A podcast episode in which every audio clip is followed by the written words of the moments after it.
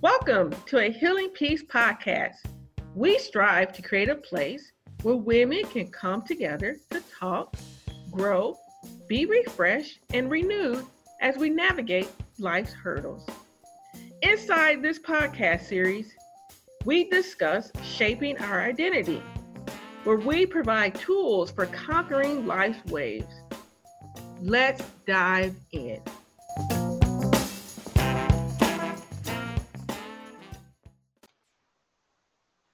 Let's get started.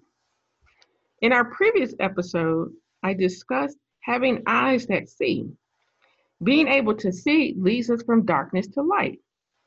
God equips us by showing Himself in our hearts to give us light and understanding of Him.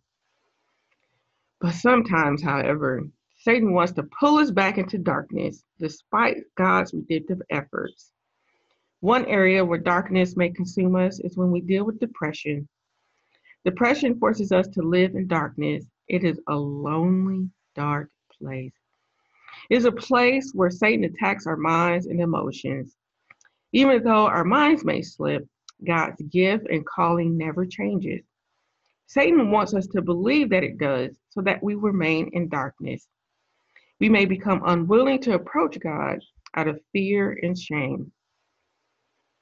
Today, I have someone reading a woman's journey to healing from depression. I am grateful for this woman who had the courage to share her journey with us. You can also go to our website at healingpeace.com and read her story in the I Story section under resources. And ladies, for those who are dealing with depression, please do not suffer in silence but go get help. Ask God for courage to move beyond the shadows of depression. For those who may have dealt with depression or know someone who had depression or is dealing with it now, I hope what you hear will encourage and strengthen your spirits. I remember the first time I became aware that I was depressed. It was my fifth year as a Christian. It felt like being confined in a cold, dark well. No one could hear me scream. No one knew the depth of my pain I felt in my loneliness. I couldn't understand why I felt this way when I was saved. I was taught that with God, my life would be great. I was taught that if I'm spiritual, I won't struggle with sadness or loneliness. I must be missing some truth in the scriptures. That's why I'm not happy. I tried to fix these dark feelings by serving others, studying the Bible with people, praying, memorizing scriptures, everything that my spiritual mentors and church leaders told me will cure depression. Being busy helped me stuff the unhappiness for a while, but then it would come back, especially when I was stressed. So my life as a Christian was a roller coaster of exhilaration when God answered prayer and despair when the exhilaration wore off. In the next 15 years, I continued to have these feelings. In fact, my depression got worse as I got older. As my dream of getting married and having my own family slowly died.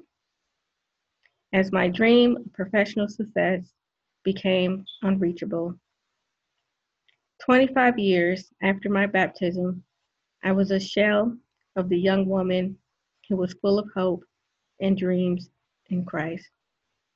In 2012, I went to a career counselor to seek help with reinventing my career. She ended up putting me on suicide watch, yet I was not completely surprised. By this time, I have been living with a low grade depression for decades. By low grade depression, I mean without being prescribed antidepressants. The only source of joy for me at this time in my life was thoughts of seeing God when I died. To me, death was better than having to live daily with the undescribable pain of failure, unworthiness, and rejection. Throughout this time, I never stopped going to church and participating in all aspects of the Christian community.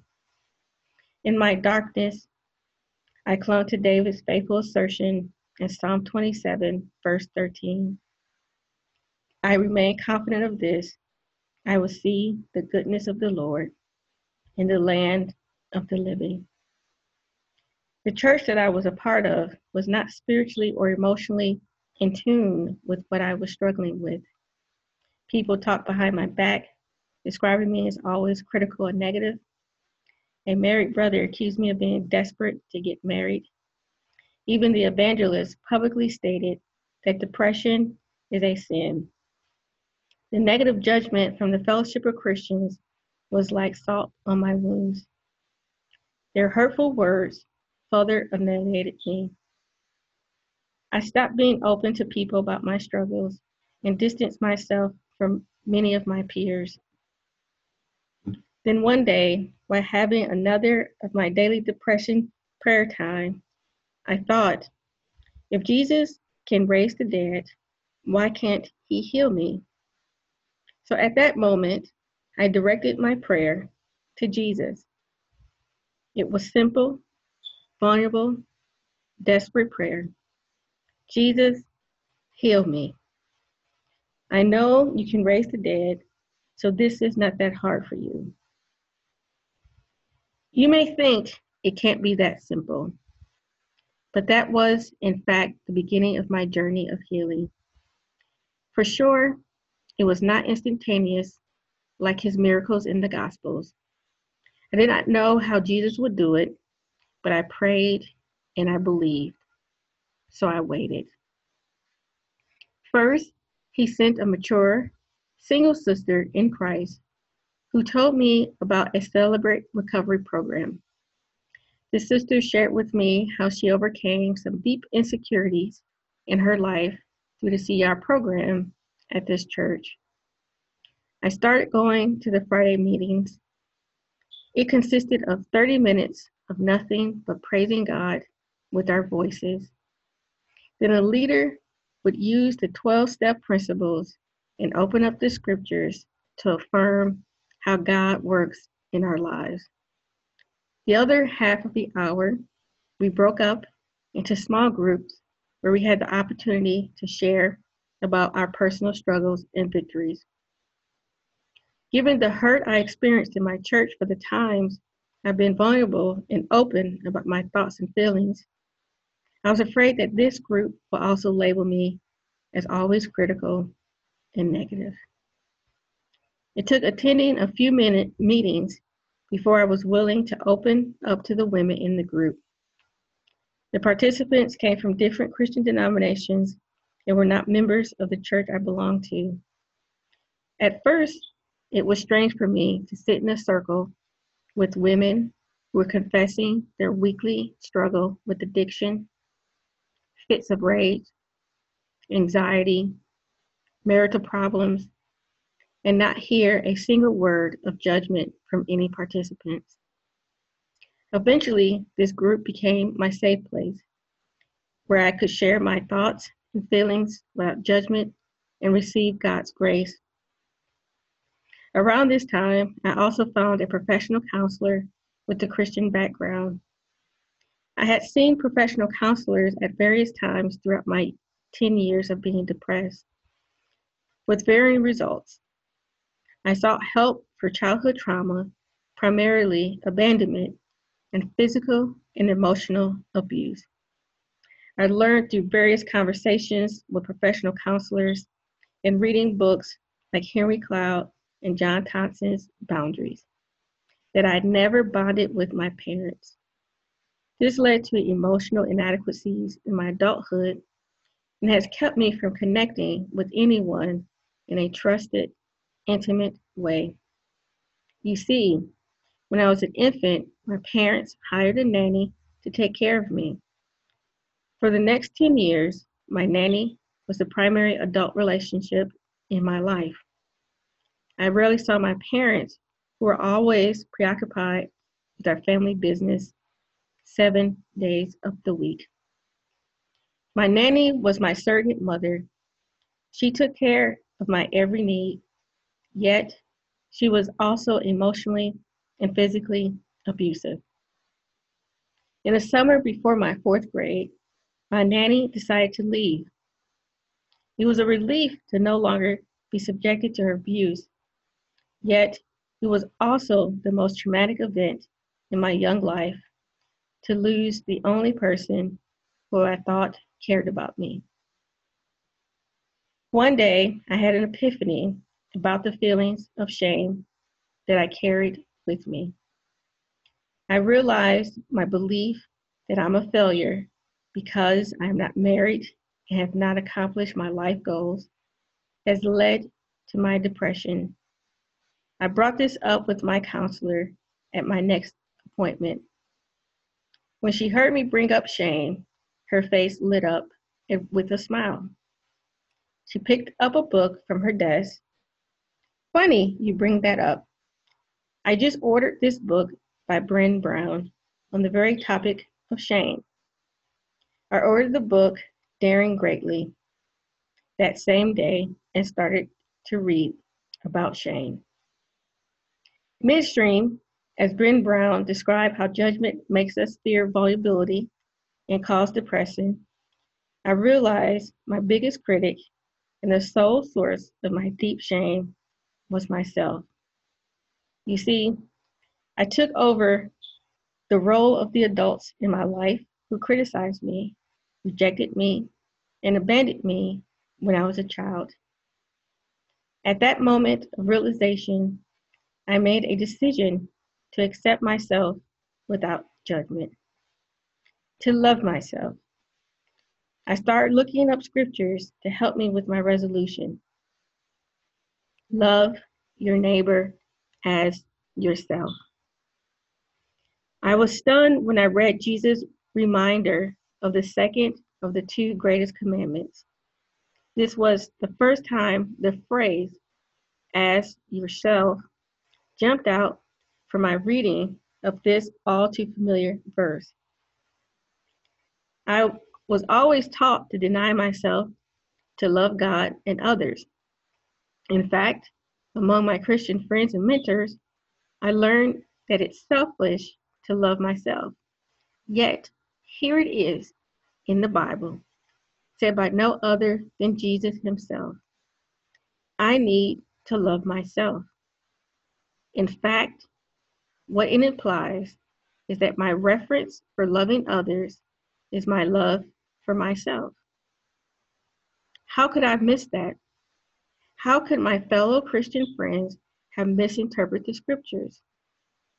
I realized that I cannot truly love others until I have first loved myself. I realized I was sinning against God when I criticized myself, His creation. I used the analogy of a masterpiece. I wouldn't dare go to the Louvre and criticize how Da Vinci painted the Mona Lisa. Is the Mona Lisa perfect?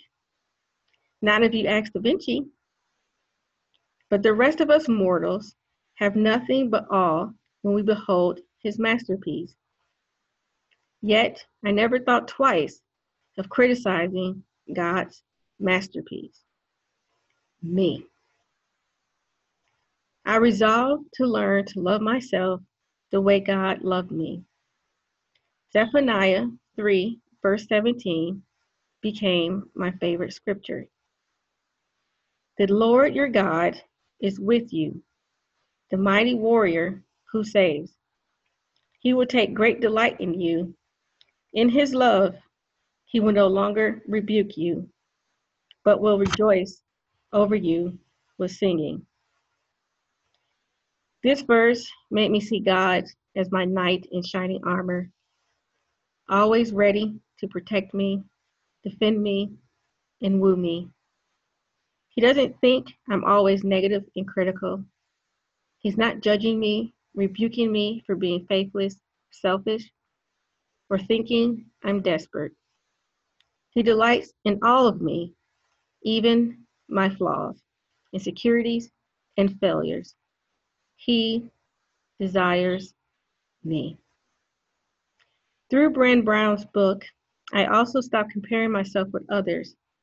I learned that scarcity, my belief that I'm not loved because I don't have what others have, is a lie from Satan. I started praying every morning for God to open my eyes to see how much He loves me. Slowly, I start seeing the daily blessings. Not just the realization that I woke up to live another day, kind of blessing, but special things that God would do in my life on a daily basis. In Psalm 5, David prayed in the morning and waited expectantly for God to answer his prayer throughout the day. It became something I looked forward to each day. This blessing and expression of love God had in store for me. Sometimes it was something big, like the day I got a hefty bonus at work. Sometimes it's small, but still special. Like when I got a call from my best friend who lived on the opposite coast to simply let me know how much she loves me. And every night, I listed three things I'm grateful for that day. Brené Brown called them daily gratitudes. Slowly, I start seeing how abundant my life truly is. Psalm 23 The Lord is my shepherd, I shall not want. Though I walk through the valley of the shadow of death, I will fear no evil. I never dreamed that my life can be other than in the valley of the shadow of death. Yet, here I am writing about my journey to joy, a journey that started with a simple, desperate prayer to the one who can heal me. Dear listener, if you are suffering from depression, I pray that you too will find healing from Jesus.